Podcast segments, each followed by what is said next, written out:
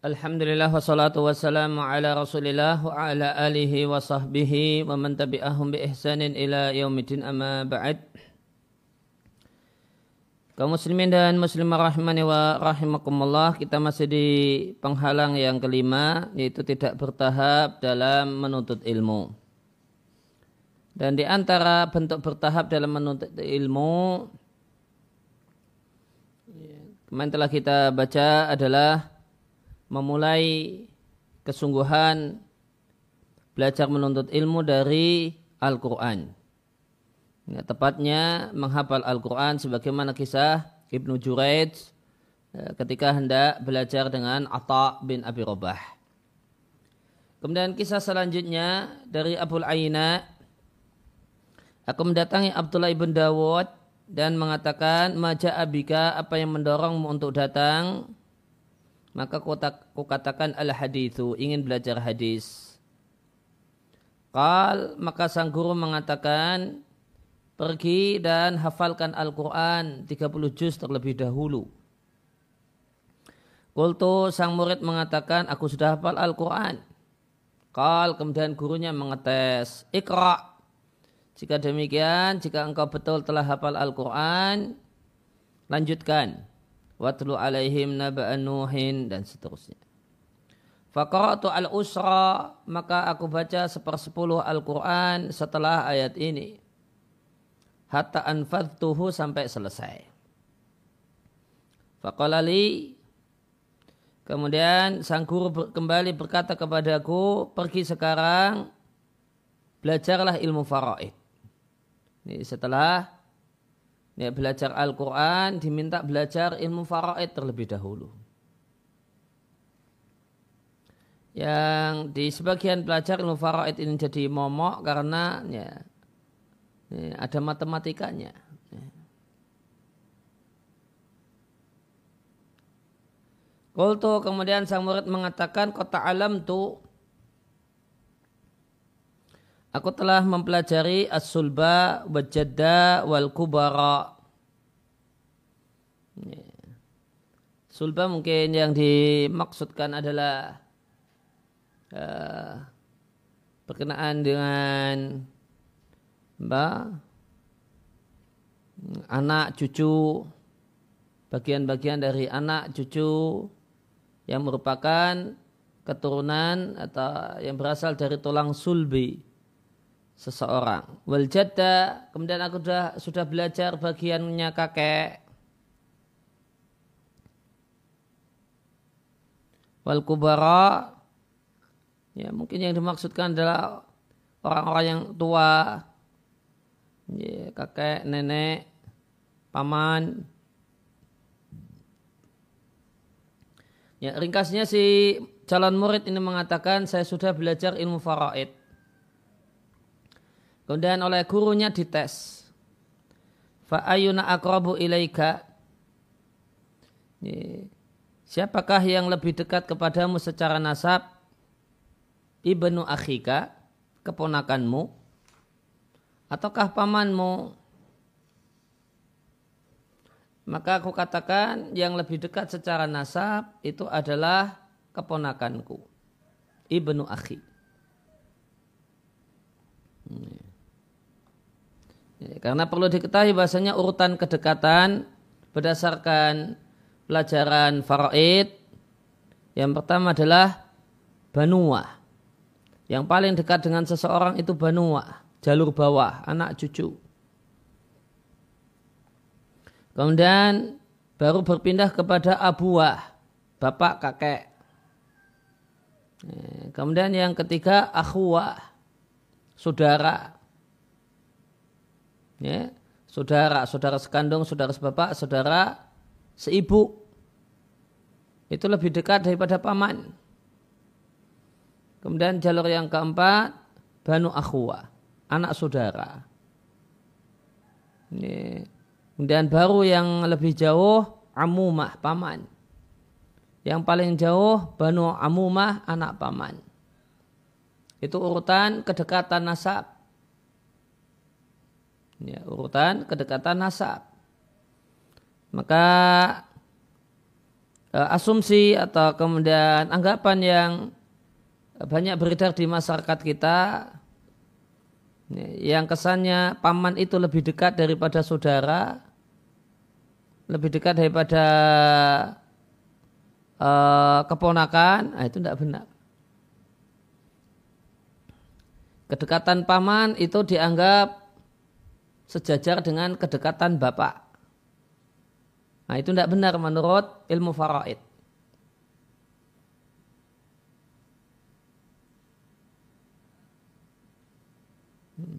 Jadi kesannya paman itu menggantikan menggantikan bapak jika bapak sudah tidak ada. Itu kalau berdasarkan timbangan ilmu faraid tidak benar. Paman itu jauh. Lebih dekat saudara, keponakan, nanti baru paman.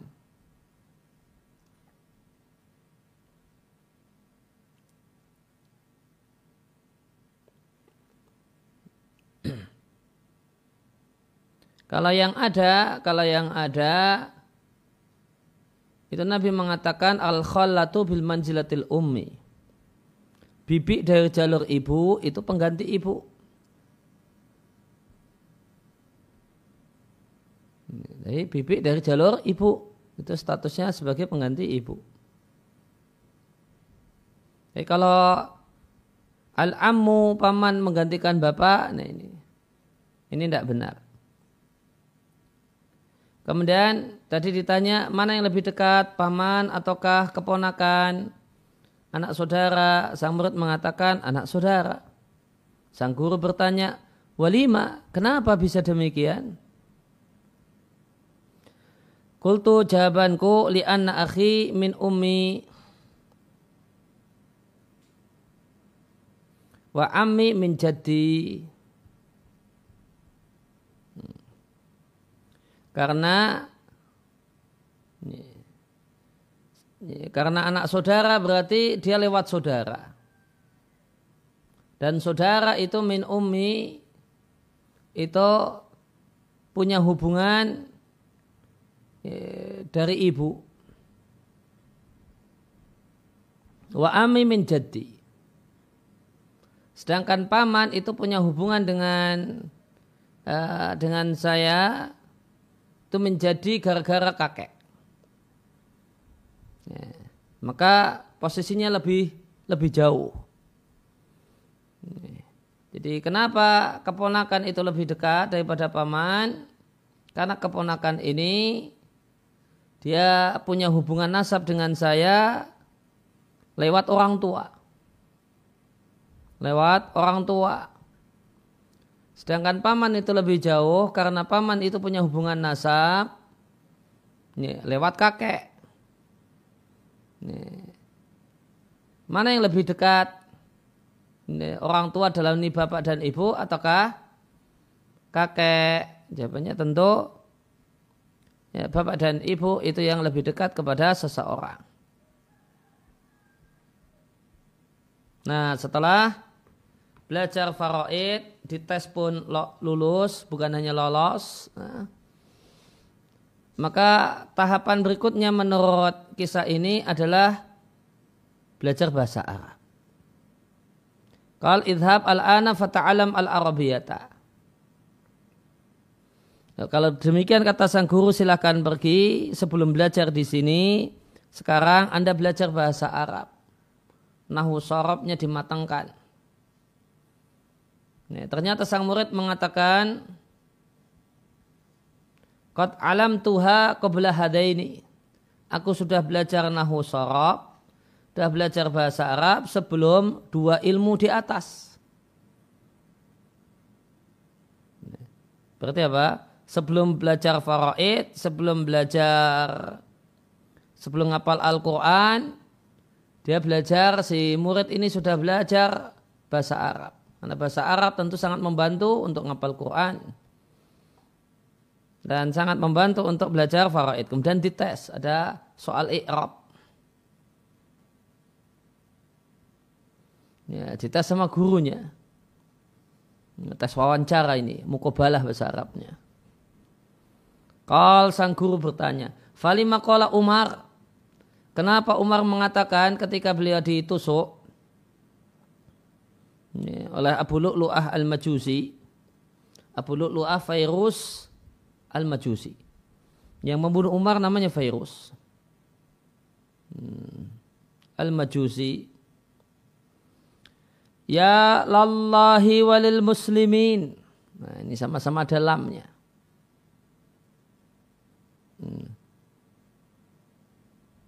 Dan sama-sama nah, maka ya lallahi walil muslimin lima futiha tilka wa kusir hadihi. Kenapa lam yang pertama itu di fathah, sedangkan lam yang kedua kenapa dapat kasah? Kultu maka aku katakan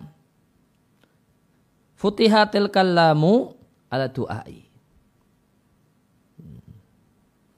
Maka lam yang pertama itu dibaca fathah. Ala du'ai karena statusnya doa. Hmm. Atau atau tepatnya di nahu itu ini adalah lam untuk nadbah. Lam untuk mengungkapkan keluhan itu di fathah. Wa kusira hadhihi alal istighasati wal intisari. Sedangkan lam yang kedua itu di kasrah karena dia istighasa. Maknanya istighosa minta tolong wal intisar dan minta tolong. Fakal sang guru mengatakan. Lau tu ahadan lah tuka. Seandainya aku menyampaikan hadis kepada seseorang, saya aku akan sampaikan hadis kepadamu. Nih, namun saya tidak menyampaikan hadis. Ini sudah dites panjang ternyata nggak diterima juga jadi murid. Gitu. Nah, beliau, wallah alam beliau tidak menyampaikan hadis. Ini, yeah. Jadi petik dari dikutip dari Syiar A'lam Minubala. Ini, maka kita lihat di sini tahapan uh, belajar ilmu versi sang guru Abdullah ibn Dawud dalam menghafal Quran, kemudian belajar ilmu faraid, ya, kemudian belajar bahasa Arab dengan penekanan pada nahu dan sorab, buktinya ditanyakan di i'rabnya. Nah, Baru setelah itu belajar hadis. Dan kita jumpai di dua kisah ini. Kemarin kisahnya Ibnu Jurah dengan Atta dan ini maka ada tahapan dalam uh, dalam cabang dalam cabang ilmu. Tuntaskan dulu satu cabang baru pindah ke cabang ilmu yang lainnya. Kemudian Abu Umar bin Abdul Bar rahimallahu taala mengatakan Tolabul ilmi mempelajari ilmu itu memiliki darajat, memiliki tangga-tangga. Wa manakil terminal-terminal perpindahan. Wa rutab dan tingkatan dan level-level. Layam beri ta'addiha. Tidak sepatutnya tangga-tangga itu dilewati. Dilonjati tanpa eh, terminal itu tidak boleh. Mudahan ya, tidak dilalui. Waman ta'addaha siapa yang melewatinya tidak mengikuti terminal-terminal dalam belajar, jumlatan banyak terminal yang tidak dia ikuti. Faqat ta'adda sabila salafi maka dia telah melampaui dan meninggalkan jalannya salaf, yaitu jalannya salaf dalam belajar. Waman ta'adda sabilam dan siapa yang melampaui dan tidak mengikuti jalan salaf dalam belajar amidan secara sengaja. Dalla maka dia tersesat jalan. Paman ta'adahu dan siapa yang melampauinya mustahidan karena pertimbangan-pertimbangan tertentu yang dia nilai kuat maka zalla dia tetap tergelincir. Artinya dua-duanya tetap salah. Nah, kalau ini salah yang dimaklumi karena tergelincir, yang itu salah yang tidak dimaklumi.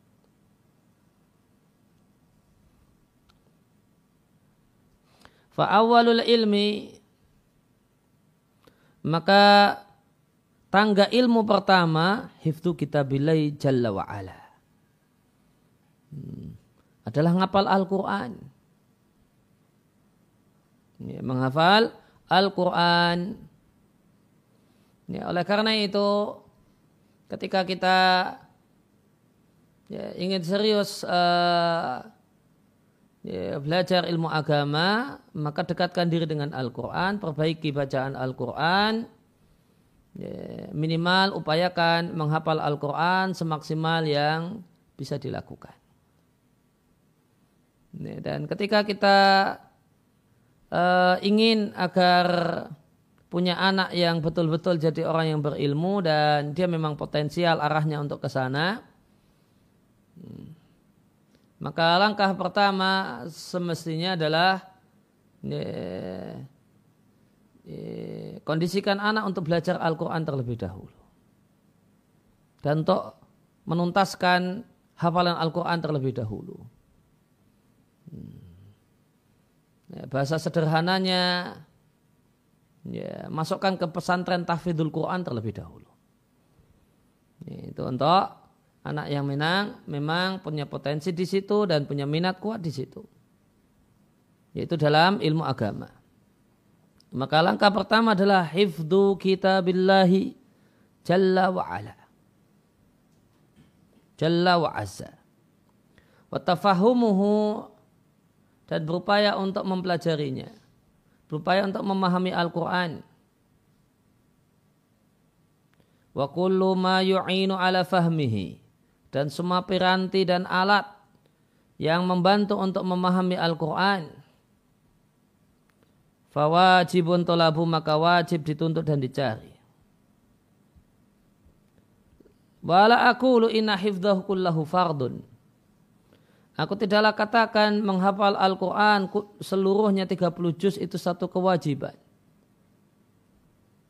Yang eh, berdosa kalau tidak menghafalnya. Eh, namun perlu diingat bahasanya eh, adanya penghafal Al-Quran di, di setiap kampung atau di setiap eh, kalau dulu satu kampung itu satu masjid berarti di setiap masjid itu hukumnya fardu itu fardu kifayah.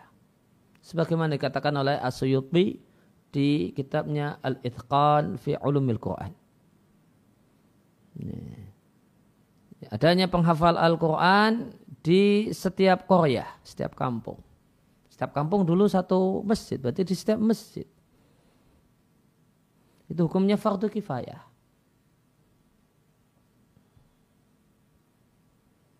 Namun perhatikan perkataan Ibn Abil Bar rahimallahu taala walakin akul akan tapi ku katakan inna dalika wajibun lazimun ala man ahabba yakuna alima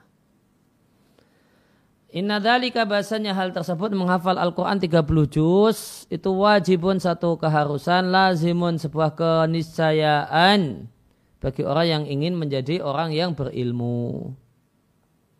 Nah, maka kalau untuk kaum muslimin tidak wajib dalam artian fardu ain tidak. Karena hukumnya fardu kifayah. Tidak fardu ain. Tapi membaca, menghafal Al-Quran minimal menghafal sebisa mungkin yang dihafal dari Al-Quran itu fardu ain. Fardu ain sebuah keniscayaan, sebuah keharusan bagi orang yang ingin jadi orang yang berilmu.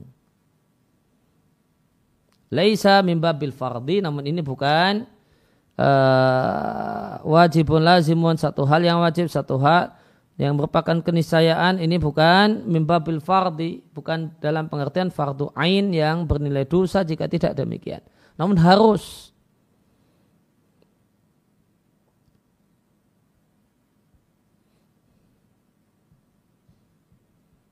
Nah, setelah hafal Al-Quran, kemudian bahasa Arab.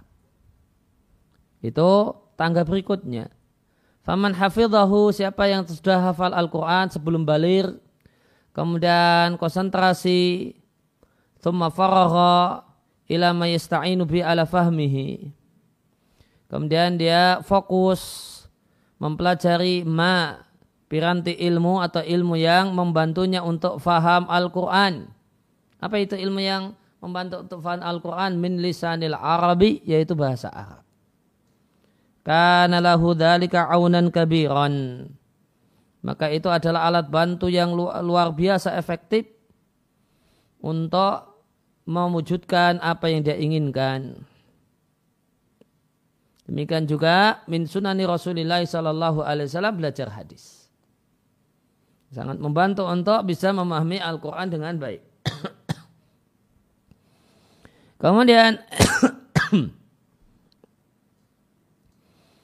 Ya, tangga selanjutnya adalah yang durufi mentelaah yaitu mempelajari mana ayat Al-Quran yang nasikh dan mana yang mansuh serta hukum-hukum Al-Quran. Ya, berarti belajar ahkamul Quran. Wa yaqifu ala waqafa ala artinya mengetahui dan mengetahui perbedaan para ulama dan kesepakatan ulama fi dalam masalah itu yaitu ahkamul Quran hukum-hukum seputar Al-Quran. Wawa amrun koribun dan itu satu hal yang mudah bagi orang-orang yang Allah mudahkan. Thumma kemudian tangga berikutnya adalah yang durfi mentelaah dalam terjemah bebasnya adalah belajar hadis-hadis yang al-ma'thurah yang dikutip sabitah yang valid dari Rasulullah Sallallahu Alaihi Wasallam Fabiak maka dengan hadis seorang penuntut ilmu akan sampai kepada apa yang diinginkan oleh Allah Azza wa Allah Jalla wa Azza dalam kitabnya. Wahia dan hadis-hadis Nabi itu akan membukakan baginya ahkam Al-Quran, hukum-hukum Al-Quran. Fathan betul-betul akan terbuka. Dan belajar hadis Ya, diawali dengan arba'in nawawiyah. Ya, diawali dari arba'in nawawiyah bisa kemudian plus tambahan ya dilengkapi dengan tambahan dari Ibnu Rajab sehingga lengkap 50 hadis.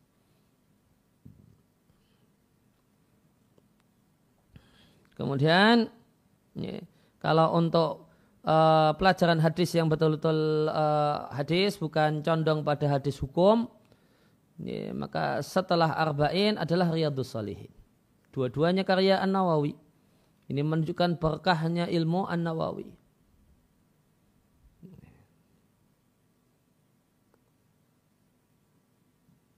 Kemudian dalam sirah, dalam sejarah Rasulullah Sallallahu Alaihi Wasallam, tanbihun telah diingatkan ala kathirin banyak dari anasir wan mansuh fis sunan.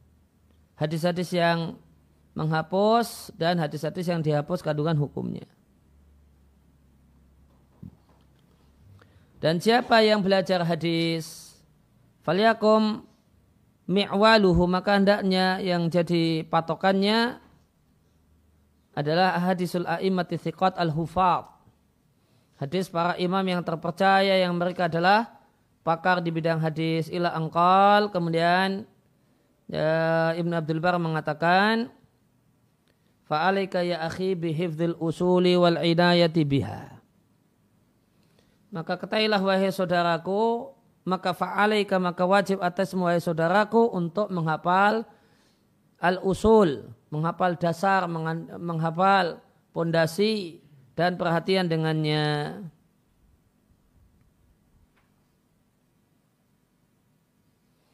Maka al-usul dalam ya, dalam masalah adab menuntut ilmu ya, bisa kita katakan mencakup tiga hal. Yang pertama adalah adillah. Dalil. Ya. Maka di antara hal yang penting untuk dicatat ketika kita belajar, ketika kita ikut pengajian ini, ya, semisal kajian tematik atau tablik akbar Nah, maka hal yang pokok untuk dicatat, yang dicatat oleh seorang penuntut ilmu, yang menyimak kajian, ya, yang pokok dicatat adalah dalil. Dalil apa saja yang beliau bawakan. Kemudian yang kedua, ya, kawaid. Kaedah-kaedah. Kemudian al-usul yang ketiga adalah ilmu dasar. Ilmu dasar ya, sebelum ilmu yang detail Dan ciri khas ilmu dasar yang dan ciri khas usul dalam pengertian dasar di semua bidang ilmu adalah tidak menyebutkan perselisihan para pakar di bidang ilmu tersebut. Ya, dasar fikih ya, ada di situ tidak disebutkan di situ perselisihan dalam bidang fikih. Usul misalnya ilmu dasar dalam nahwu ya tidak membahas tentang khilaf basroh dan kufah khilaf antara si bawai dengan dan yang lainnya. Ini si bawai dengan al-fara tidak dibahas. Itu ilmu dasar.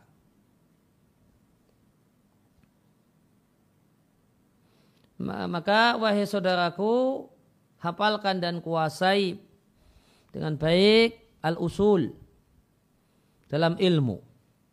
Dan berilah perhatian dengannya. Wa'lam dan ketahuilah anna man bihifdhis sunani wal ahkami. Siapa yang perhatian untuk menghafal hadis dan berbagai macam hukum yang ada nasnya dalam Al-Quran. Kemudian mentelaah perkataan para ulama fikih.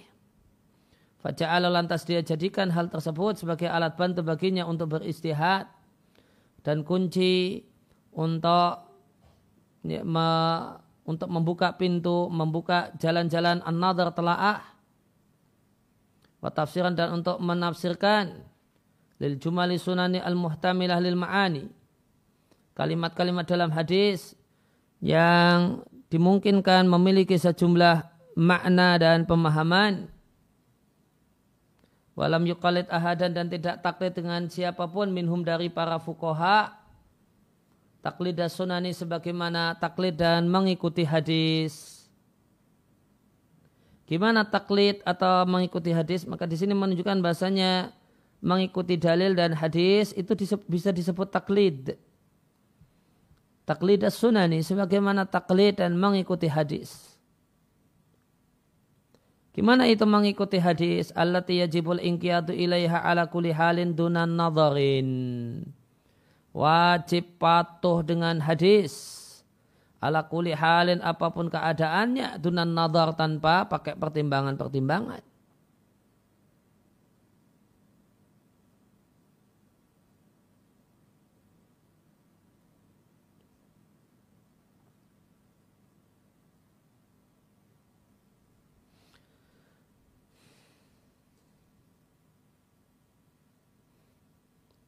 Nah kemudian dan dia tidak nyamankan dirinya dari apa yang diambil oleh ya, para ulama pada diri mereka masing-masing berupa menghafal sunnah, menghafal sunnah dan menerungkannya.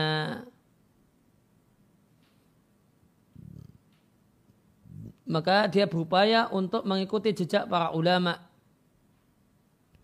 Para ulama mereka menghafal hadis dan merenungkannya, maka dia pun melakukan hal yang sama. Waktu ada dan dia meneladani para ulama dalam melakukan uh, pengkajian, berusaha untuk memahami, mentelaah dan berterima kasih dan memberikan apresiasi kepada para ulama dalam ceripayah mereka, dalam faedah ilmu yang mereka berikan dan wanabbahu alaihi dan apa yang mereka ingatkan dan memuji para ulama, memberikan apresiasi pada para ulama atas pendapat mereka yang benar, yang itu adalah mayoritas pendapat mereka dan tidaklah membersihkan dan meyakini bebasnya para ulama dari keterginciran sebagaimana dia tidaklah bebaskan dirinya dia anggap dirinya suci dari ketergelinciran. Kata Ibn Abil Bar, Fahada wa talibul mutamassik. Inilah seorang penuntut ilmu yang memegangi ma'ali salafus salihu apa yang dipegangi oleh salafus salih.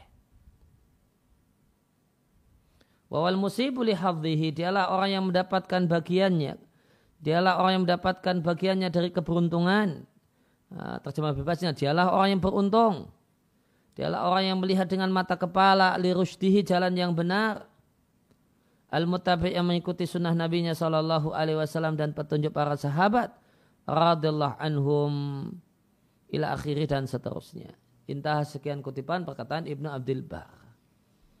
Maka penuntut ilmu yang memegangi ya, jejak salafus saleh, mereka mengawali belajar, mereka belajar dengan benar.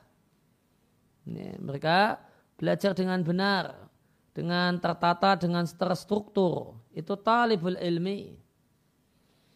Itu talibul ilmi yang tamasaka bima alaihi salafus salih. Ini itu talibul ilmi yang talibul ilmi salafi. Itu belajar tertata dan terstruktur. Demikian kata Ibn Abdul Bar. Maka satu hal yang aneh di uh, kita saksikan ada orang yang uh, belajarnya tidak karuan, tidak tertata. Nah, belajarnya cuma duping saja, uduk kuping, ya, itu cuma bermodal mendengarkan saja dan ya, itu pun ceramah-ceramah lepas. Ya, setelah itu dia bisa menyebutkan kita bagaimanakah sikap kita sebagai seorang penuntut ilmu salafi. Nah, ya, padahal apa definisi penuntut ilmu salafi? Ya, definisinya sudah ada dari Ibn Abdul Bar al-Maliki. Ya, setelah berurai-urai cerita panjang lebar tentang gimana ya, belajar ilmu agama secara terstruktur, secara bertahap, ya, berkesinambungan, ya, maka barulah yang kemudian beliau komentar, Hada wa talibul mutamassiku bima alaihi salafus salihu.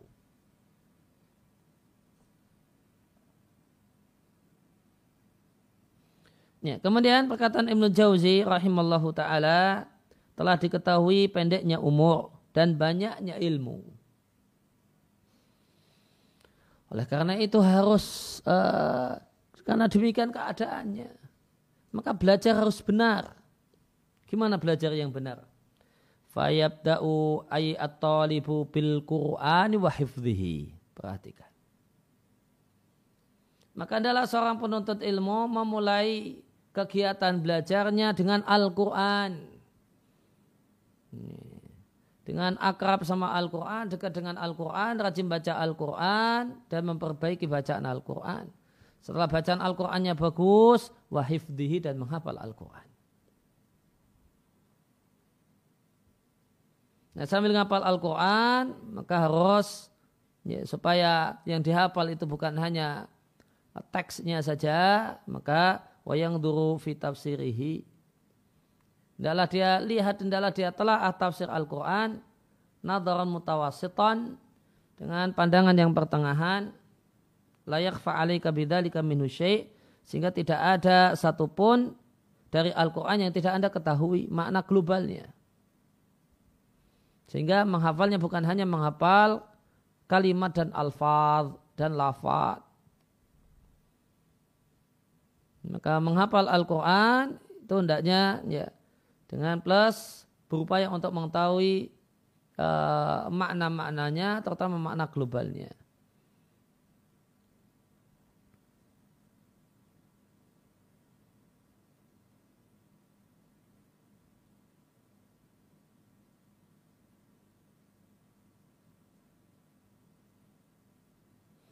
Ya kemudian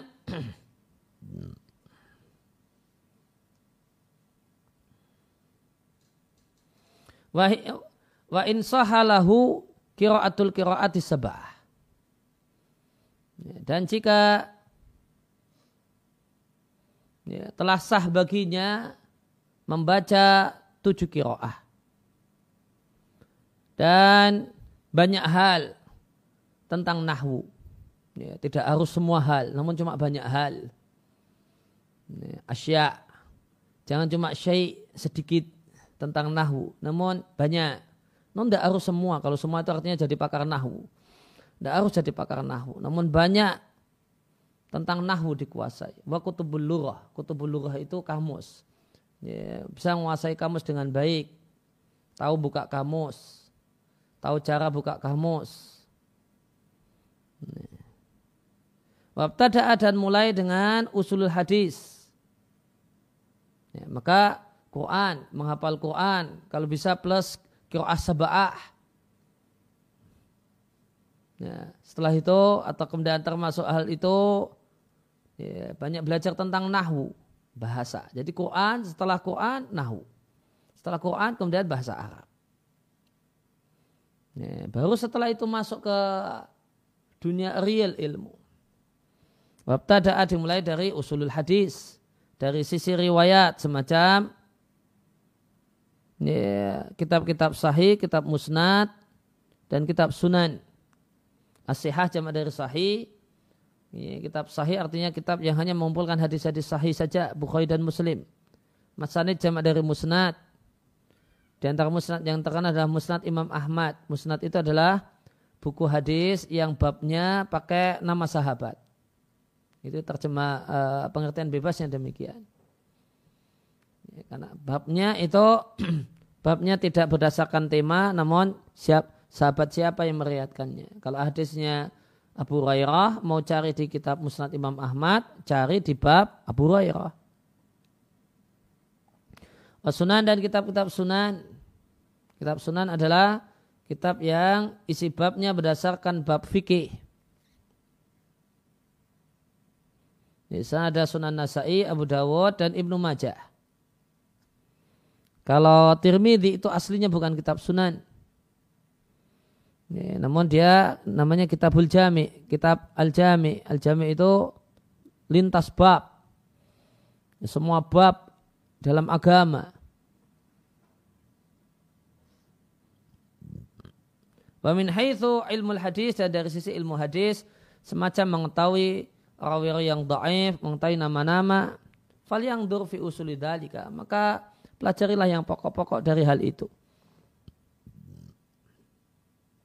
Dan para ulama telah membuat urutan tentang hal tersebut yang itu sudah mencukupi bagi penuntut ilmu anitaab sehingga dia tidak kecapean.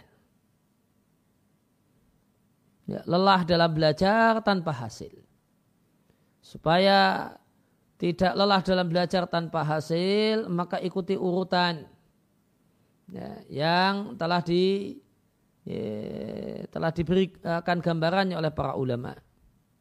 Wal yang durfi tawarikh telah ahilah dan pelajarilah sejarah. Kemudian supaya mengetahui mala ini anhu. Bagian dari sejarah yang tidak boleh tidak harus diketahui. Ya, tidak boleh orang itu yastarni anhu tidak membutuhkannya. Yang setiap orang membutuhkannya. Berarti ini bagian sejarah yang harus diketahui oleh setiap muslim. Apa itu bagian sejarah yang harus diketahui oleh setiap muslim? Beliau contohkan semacam nasab Rasulullah Sallallahu Alaihi Wasallam. Ya, kemudian mengenal kerabat-kerabat Nabi, anaknya, anaknya Nabi itu jumlahnya berapa, ya, siapa saja namanya, wa aswaji dan istri-istri Nabi, Wa majarolahu dan apa yang terjadi pada sang Nabi. Nah ini bagian dari sejarah yang wajib dipelajari. Thummal yuqbil alal fiqhi. Kemudian adalah dia perhati, berikan, uh, memberikan perhatian untuk belajar fikih. Fal yang fil madhabi wal khilafi. Kata Ibn Jauzi, maka hendaklah dia mengkaji, maksudnya mempelajari madhab, setelah itu wal khilaf baru perselisihan. Ya, maka beliau sarankan untuk belajar itu belajar madhab, berangkat dari madhab. Ya, setelah kemudian belajar madhab baru ya, kemudian perselisihan ya, atau uh, mungkin perselisihan yang belum maksudkan perselisihan antara madhab. Perlu diketahui bahasanya perselisihan itu ada dua macam. Nah, ada disebut dengan persebutan khilafun Ali dan ada khilafun nazil. Ada khilaf yang Ali. Khilaf yang level tinggi itu perselisihan antar madhab. Kalau perselisihan dalam madhab itu disebut dengan khilaf nazil.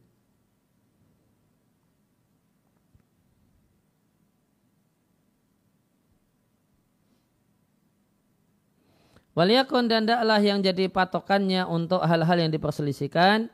Adalah dia telaah permasalahannya dan apa yang menjadi kandungannya. Lantas dia mencarinya di tempat-tempat yang ya, besar kemungkinan ada pembahasan tersebut. Semacam tafsir ayat dan hadis serta kata dalam bahasa Arab. Wa dan dalam dia menyibukkan diri dengan ilmu usul fikih wabil faraid dan ilmu faraid, ilmu pembagian waris.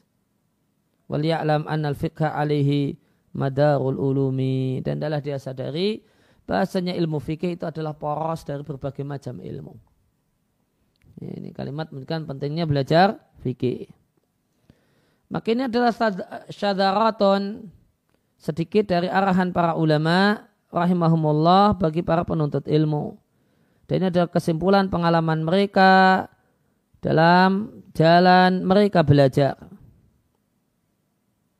Mereka hadiahkan pengalaman mereka tersebut kepada kita supaya hifadun ala waktunya, supaya waktu kita efisien.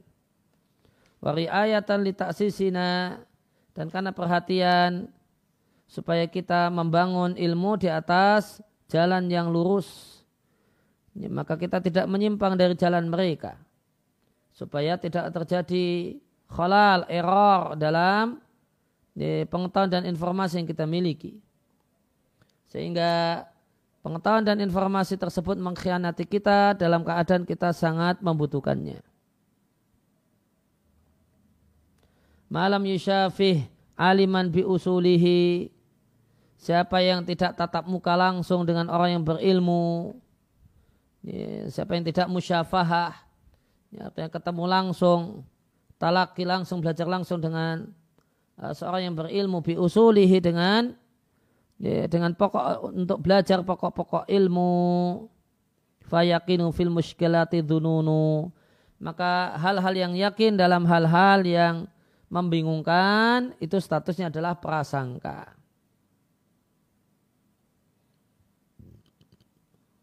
Ya, maka di sini menunjukkan di syair ini menunjukkan pentingnya talaki langsung belajar dengan guru dan dan yang pokok dipelajari dengan guru adalah usul yaitu pokok-pokok ilmu dasar-dasar dan pondasi-pondasi ilmu.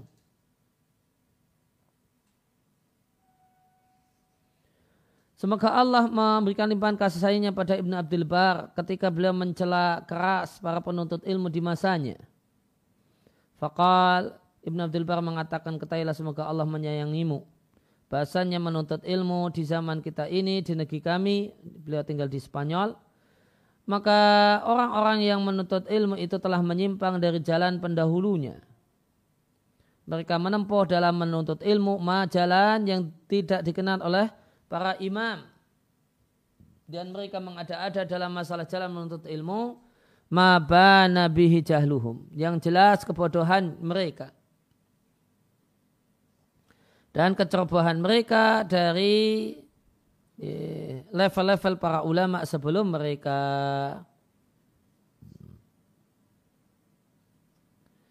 Dan Ibnu Jauzi rahimallahu taala Rotabat telah menyusun jadwalan-jadwal bagi penuntut ilmu yang dengan mengikuti jadwal dan tersebut seorang penuntut ilmu akan bisa sampai kepada puncak dalam ilmu.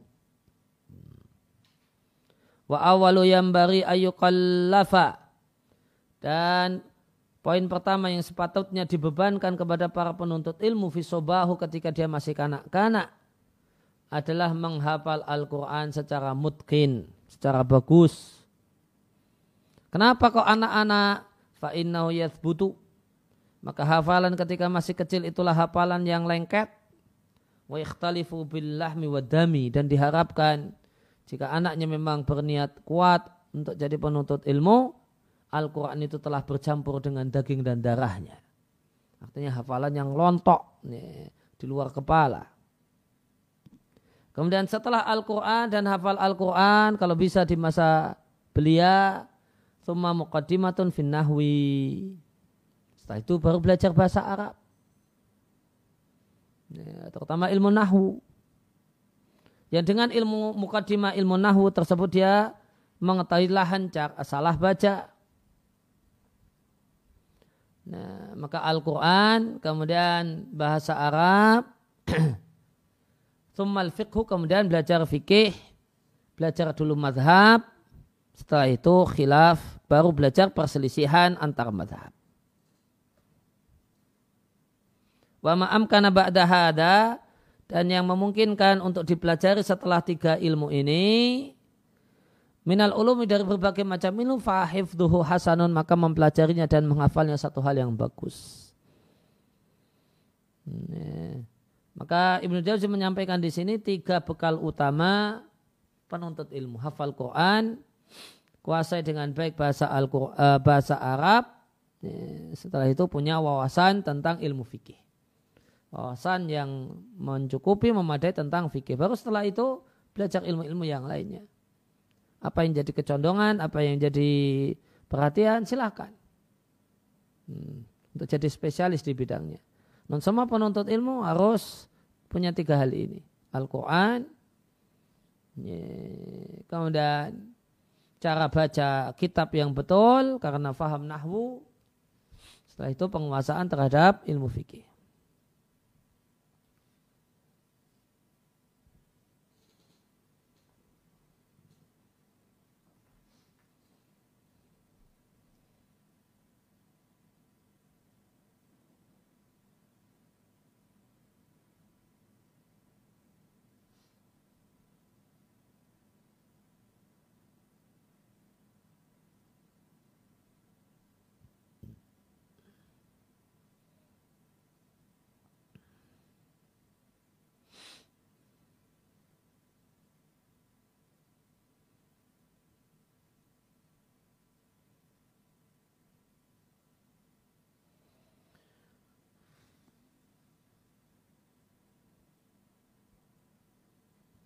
Ya, tadi kita baca di halaman 39 ada syadaratun.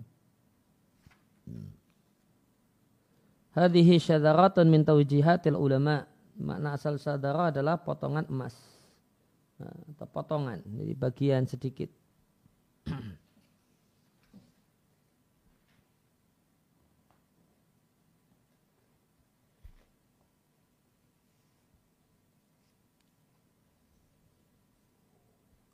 Nah, kemudian uh, tadi intah sekian perkataan Ibnu Jauzi di uh, Saidul Khatir.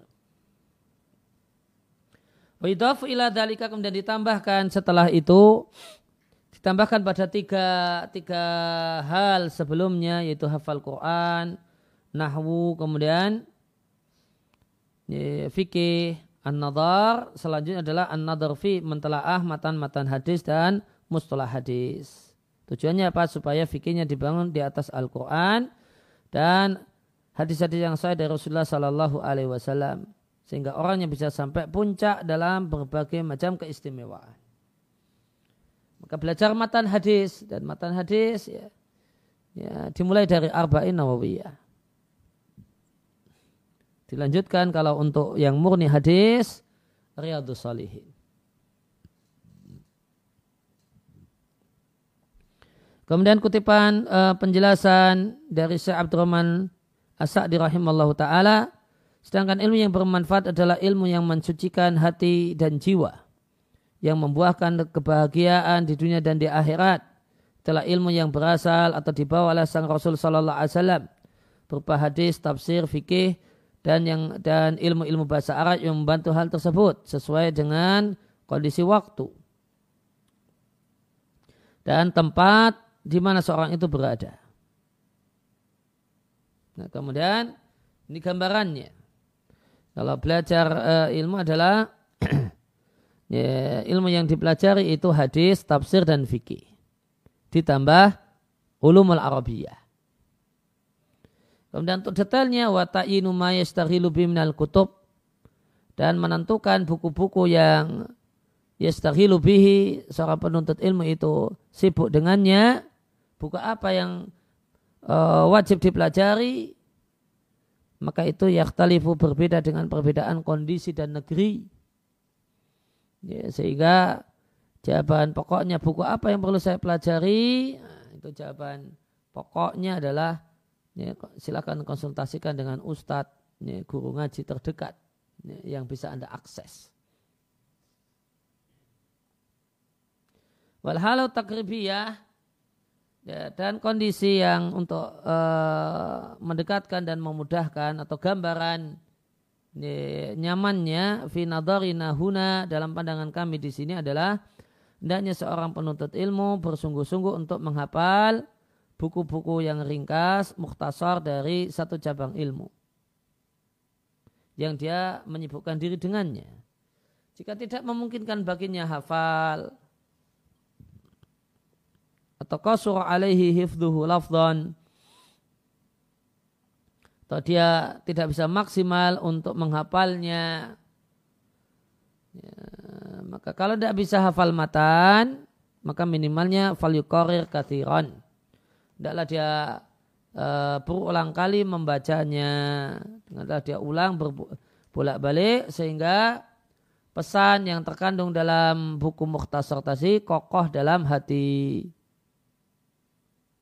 Kemudian bagi kutubil fahmi, buku-buku cabang ilmu tersebut yang lainnya statusnya sebagai penjelasan dan e, penjelasan untuk buku pokok yang telah dia kuasai dan telah dia pahami. Buku pokok tadi apa? Mukhtasar. Seandainya penuntut ilmu itu hafal matan akidah wasitiyah karya Syekhul Islam salah satu usul dan kitab Tauhid karya Syekh Muhammad maka itu tentu satu hal yang baik. Kemudian kalau fikih dan fikihnya mengacu pada madhab hambali maka uh, mukhtasar dalil yaitu mukhtasar dalil talib, mukhtasar muqni, namanya zadul mustaqni. Dan di hadis uh, belajar dan menghafal bulul maram dan di nahu acurmiyah. Maka sungguh-sungguhlah untuk memahami matan-matan ini telah ahlah sarah-sarahnya yang memungkinkan Demikian juga buku-buku di cabang ilmu yang serumpun. Karena semua buku-buku cabang ilmu yang serumpun itu statusnya adalah sarah baginya. Maka penuntut ilmu jika dia hafal al-usul. dia hafal usul. Apa yang dimaksud usul? Tadi ilmu dasar. Yang ilmu dasar ini ada di muhtasarat. Ilmu uh, buku-buku muhtasar di setiap cabang ilmu. Sehingga dia memiliki malakah yang sempurna untuk mengetahuinya, untuk mengetahui al-usul maka mudah baginya semua buku-buku di cabang ilmu terkait. Baik buku yang tipis ataupun yang besar, yang tebal-tebal. Maka disampaikanlah sesaat di, di sini cara dan kiat untuk menguasai buku ini, dalam satu cabang ilmu dengan berbagai macam ketebalannya. Maka beliau katakan itu dimulai dari menguasai muhtasarnya yang merupakan usulnya. Dan kaidah dalam belajar mandoya al usula hurimal wusula.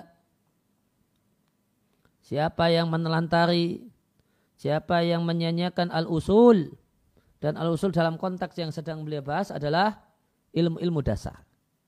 Hurimal wusula maka dia tidak akan sampai pada ilmu yang sesungguhnya. Maka siapa yang semangat untuk mempelajari dan menguasai ilmu-ilmu ini dan dia minta tolong kepada Allah, insya Allah akan menolongnya. Dan Allah akan memberkai ilmunya. Dan memberkai jalan yang dia tempuh. Dan siapa yang menempuh dalam menuntut ilmu selain jalan yang manfaat, maka terbuang waktu yang ada. Dan dia tidaklah mendapatkan kecuali capek sebagaimana telah dikenal bil musyahadah bisa disaksikan wa tajribah dan pengalaman banyak orang.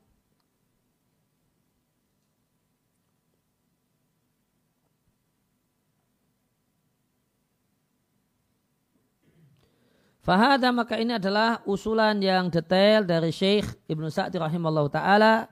Harion usulan yang layak bil iktinai untuk mendapatkan perhatian.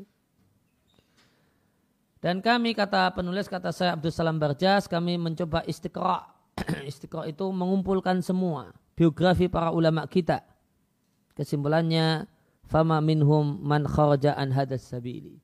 Tidak ada satupun dari para ulama yang keluar dari jalan ini.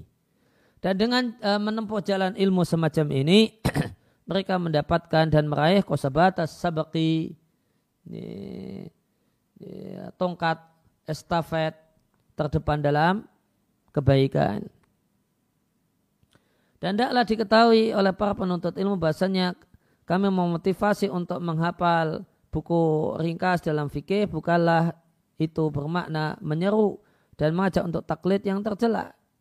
Namun karena untuk berbagai macam faedah, manfaat. Yang pertama, supaya penuntut ilmu itu memiliki pondasi yang kuat ini, dalam satu materi yang syahiqatul irtifa yang sangat-sangat tinggi ini.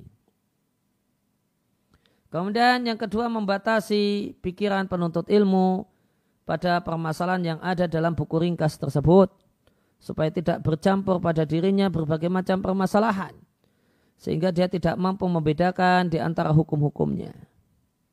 Yang ketiga adalah sebagai upaya supaya dia bisa bertahap menuju level istihad satu step demi step wa awalu sulami dan tangga pertama menuju derajat istihad adalah berangkat dari mempelajari, menguasai dan menghafal buku-buku ringkas di bidang ilmu fikih dan yang lainnya. Dan bukanlah makna menghafal muhtasar adalah mengamalkan semua isinya. Itlah buta karena haruslah ada guru yang Anda membacakan anda takra'u alaihi membacakan kitab tersebut padanya. Kemudian guru inilah yang akan menjelaskan hal-hal kalimat-kalimat yang tidak jelas, akan mengurai hal-hal yang membingungkan. Demikian juga tugas guru ketika mengajarkan matan dan menjelaskan yang rajih dari yang marjuh padanya.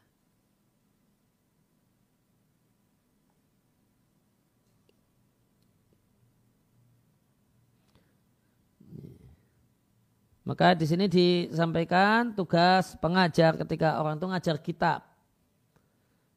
Di antaranya adalah kitab mukhtasar. Di berbagai macam cabang ilmu itu punya tiga tugas kata beliau. Yang pertama adalah kalimat atau kata yang tidak jelas dijelaskan. Ada ada hal-hal yang membingungkan maka diurai. Dan yang ketiga hal-hal yang perlu uh, tarjih, perlu penguatan antara satu dengan yang lain, nah, maka silakan lakukan kegiatan tarjih. Dan masuk dalam pembahasan ini satu hal yang mendorong untuk uh, berpanjang lebar yang kami tidak inginkan di sini. Kami tidak ingin melakukannya di sini akan tetapi akan saya kutipkan uh, sejumlah kalimat dari seorang yang objektif orang besar, seorang pendidik, yang istimewa, Al-Alam Ad-Dahabi rahimallahu taala. ya, karena beliau e, meletakkan setiap orang pada posisinya. Fakal beliau katakan, siapa yang telah sampai level istihad dan ya, dipersaksikan kalau telah sampai level istihad oleh sejumlah ulama, tidak boleh baginya untuk taklid sebagaimana e, pemula dalam menuntut ilmu fikih dan orang awam yang orang awam ini hafal Al-Quran atau banyak dari Al-Quran tidak boleh baginya beristihad abadan sama sekali. Maka perhatikan semata-mata hafal Al-Quran itu belum menjadi e, penuntut ilmu besar. Ya, namun beliau katakan menghafal Al-Quran itu level dan kelasnya orang awam. Ya, orang awamnya di masa di masa Zahabi itu hafal Quran. Kam annal faqihal mubtadi'a wal ami alladhi yahfadul Qur'ana. Orang awam yang hafal Al-Quran seluruhnya 30 juz atau banyak. Ya, di masa Zahabi hafal Quran 30 juz itu masih kategori awam.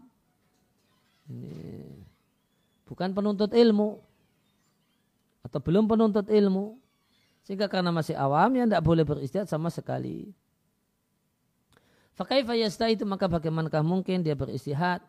Apa yang akan dia katakan? Di atas apakah dia bangun ilmunya dan bagaimana? Ya, dan ya, jika orang itu tampil sebelum waktunya dalam bahasa Arab diungkapkan dengan wa kaifa yatiru walamma yurayish.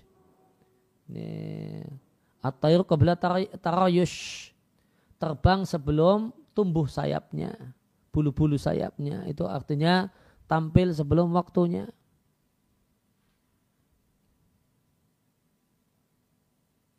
Kemudian macam yang ketiga tadi ada tiga macam tadi apa mustahid kemudian penuntut ilmu pemula kemudian yang ketiga alif fikih al muntahi yang telah sampai pada level yang tinggi seorang yang memiliki kesadaran dan pemahaman seorang ahli hadis yang dia telah hafal uh, mukhtasar dalam fikih, kemudian satu kitab dalam kaidah-kaidah usul, telah belajar nahwu dan telah membersamai yang lainnya dalam berbagai macam keistimewaan, ma'at ditambah sudah hafal Al-Quran dan sibuk dengan tafsir Al-Quran dan punya level yang kuat dalam diskusi fahadi rutbatuman inilah levelnya orang yang telah sampai pada istihad yang terbatas. Wata'ahala dan dia punya kelayakan untuk mentelaah dalil-dalil para imam. Maka kewajibannya, maka kapan jelas baginya kebenaran dari satu masalah, valid pada permasalahan tersebut nas, dan telah diamalkan oleh salah satu imam. Ini, maka kewajiban dia adalah hendaklah dia mengikuti dalam masalah tersebut kebenaran dan jangan Eh, menempuh dan mengikuti mana pendapat yang lebih ringan. Tidaklah dia tahu, uh, tidaklah dia warak dan tidak boleh baginya dalam permasalahan tersebut setelah sampai hujah padanya tidak boleh baginya taklid. Ya, maka ada di sini di siar halaman atau juz 18 membagi manusia menjadi tiga level. Level yang paling bawah adalah ya, pemula dan orang awam. Tidak boleh istihad. Ini tidak boleh beristihad meskipun sudah hafal Al-Quran. kemudian yang kedua tadi disebut al-faqih al-muntahi. Sudah uh, penuntut ilmu yang mapan ilmunya. Ini, gimana penuntut ilmu yang mapan ilmunya? Jadi boleh sampaikan hafal mukhtasar dalam fikih. Kemudian hafal dan menguasai kitab dalam Qaidul Usul, kaidah-kaidah usul. Menguasai nahwu, ditambah hafal Al-Qur'an. Uh, kemudian sibuk dengan tafsir Al-Qur'an. Nah, ini dia penuntut ilmu level yang cukup bagus. Nah, ini uh, dia bisa boleh melakukan telaah untuk kasus-kasus tertentu yang memang dia kuasai. Kewajiban dia tidak taklid namun mengikuti yang uh, yang benar dalam pandangan beliau.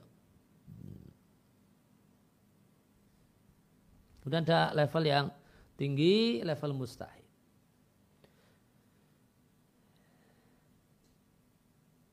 Farahimallah imra'an arafa nafsihi. Maka semoga Allah menyayangi orang yang tahu diri. Tahu dirinya, posisinya itu di mana. Oh ternyata posisinya kalah dengan orang awam di masa dahabi ya, yang hafal Al-Quran. Kemudian dia tidak akan mengangkat dirinya lebih dari posisinya. Kemudian dia mengambil dan belajar ilmu melalui jalan pendahulunya. Wallahul musta'anu.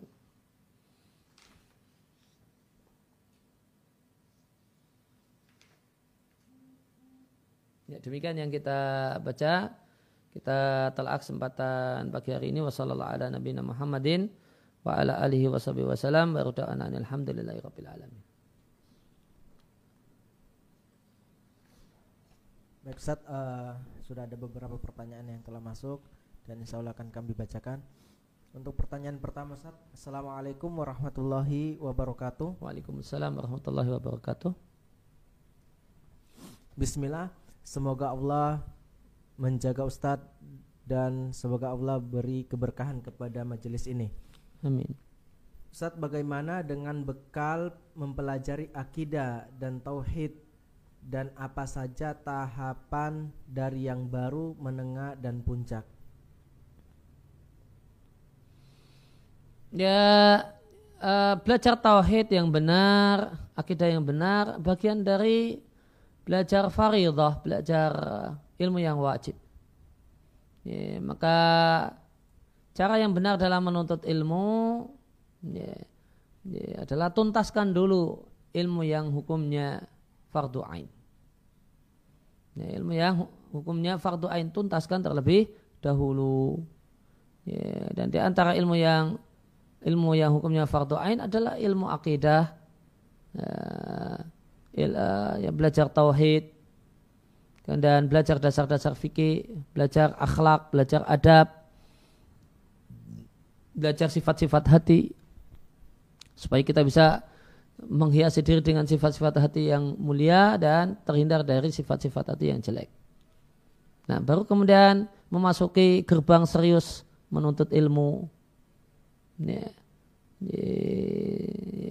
yang kemudian berupa menghafal Al-Quran atau memperbanyak semaksimal mungkin hafalan Al-Quran dan seterusnya.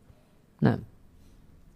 Baik Ustaz. Uh, Ustaz, apakah di silsilah taklim lugohnya Lipia sudah bisa disebut mendapatkan dasar-dasar ilmu akidah, tauhid, fikih, adab, usul, tafsir dan mustalah hadis dan tarikh? Uh, yang pertama saya tidak hafal detail buku-buku kandungan dari uh, sesilah taklim lurah. Tapi yang jelas di sana ada dasar-dasar nahwu, ya, dasar-dasar bahasa Arab, bahkan sampai balaghah dan adab atau uh, sastra. Kemudian ada fikih yaitu fikih hambali, fikih madhab hambali. Ya, sepertinya kalau tidak salah ada juga dasar-dasar tafsir Al-Quran Eh, surat-surat pendek gitu sejumlah surat-surat pendek ya sudah lumayan untuk mendasari uh, jadi dasar dan jadi pondasi keilmuan. Nah. Baik Ustaz, uh, pertanyaan berikutnya Ustaz. Assalamualaikum warahmatullahi wabarakatuh. Waalaikumsalam warahmatullahi wabarakatuh. Ahsanallahu ilaikum Ustaz. Wa ilaikum.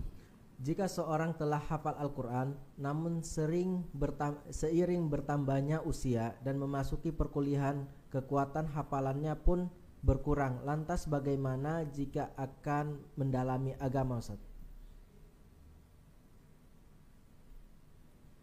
Ya, Mbak, maka kaidahnya adalah fatakullah mastata'tum.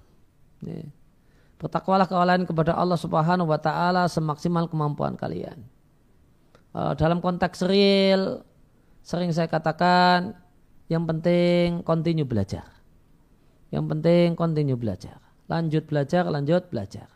Yang kurang, metode yang kurang dalam belajar, tahapan yang kurang dalam belajar, ya diperbaiki sambil jalan. Nah, namun yang penting adalah continue belajar ya, sisihkan waktu, sisihkan pikiran untuk uh, belajar agama. Nah, semaksimal yang bisa dilakukan. Nah. Baik, Sat. Syukuran atas jawabannya. Kemudian pertanyaan berikutnya, Sat. Bismillah. Assalamualaikum Sat. Waalaikum. Tadi Ustadz mengatakan belajar Al-Quran dulu Akan tetapi bahasa Arab sangat membantu untuk menghafal Al-Quran Jadi lebih baik hafal Al-Quran Atau belajar bahasa Arab terlebih dahulu Ustadz Ya, kalau usianya usia ya, belia eh, anak-anak, maka yang penting hafal dulu. Tapi kalau sudah cukup dewasa, ya. Uh, atau kemudian misalnya sudah umur-umur mahasiswa ya, maka uh, belajar bahasa. Terlebih uh, dasar-dasar bahasa dipelajari dulu supaya ini bisa jadi alat bantu untuk lebih mempermudah menghafal Al-Quran. Sambil menghafal Al-Quran sambil kemudian perbaiki bacaan Al-Quran nanti kira-kira uh, selesai dapat dasar-dasar bahasa sudah bisa jadi alat bantu untuk menghafal. Nah. Baik Ustaz, uh, pertanyaan terakhir dalam kesempatan ini Ustaz. Bismillah, Assalamualaikum warahmatullahi wabarakatuh. Waalaikumsalam warahmatullahi wabarakatuh. Semoga Allah menjaga Ustadz, keluarga dan kaum muslimin. Amin. Dijumpai pada sebagian penghafal Quran setelah selesai 30 juz justru terlalu sibuk dengan hafalan hafalannya dibanding belajar ilmu agama. Bagaimana nasihatnya Ustaz? Ya, kalau dia dalam proses dalam usia yang belia, ya, maka tidak salah demikian. Jadi setelah hafal Quran, setelah selesai setor 30 juz, kemudian dia mutkinkan, dia kuatkan hafalannya. Karena itu baru dikatakan tuntas Quran, itu bukan hanya selesai 30 juz, namun mutkin 30 juz. Nah ketika baru setor 30 juz, belum level mutkin 30 juz, ya maka tahapan belajar Al-Qur'annya memang belum selesai. Gitu. Maka kalau dia di usia-usia usia-usia belia, usia-usia sekolah, tidak mengapa demikian. Itu sudah benar. Itu uh, jalur yang tepat. Ya demikian. Sallallahu ala nabiyina Muhammadin wa ala alihi wasallam. Wa rada'ana alhamdulillahi rabbil alamin. Subhanakallahumma bihamdika asyhadu ilaha illa anta astaghfiruka wa atubu ilaik.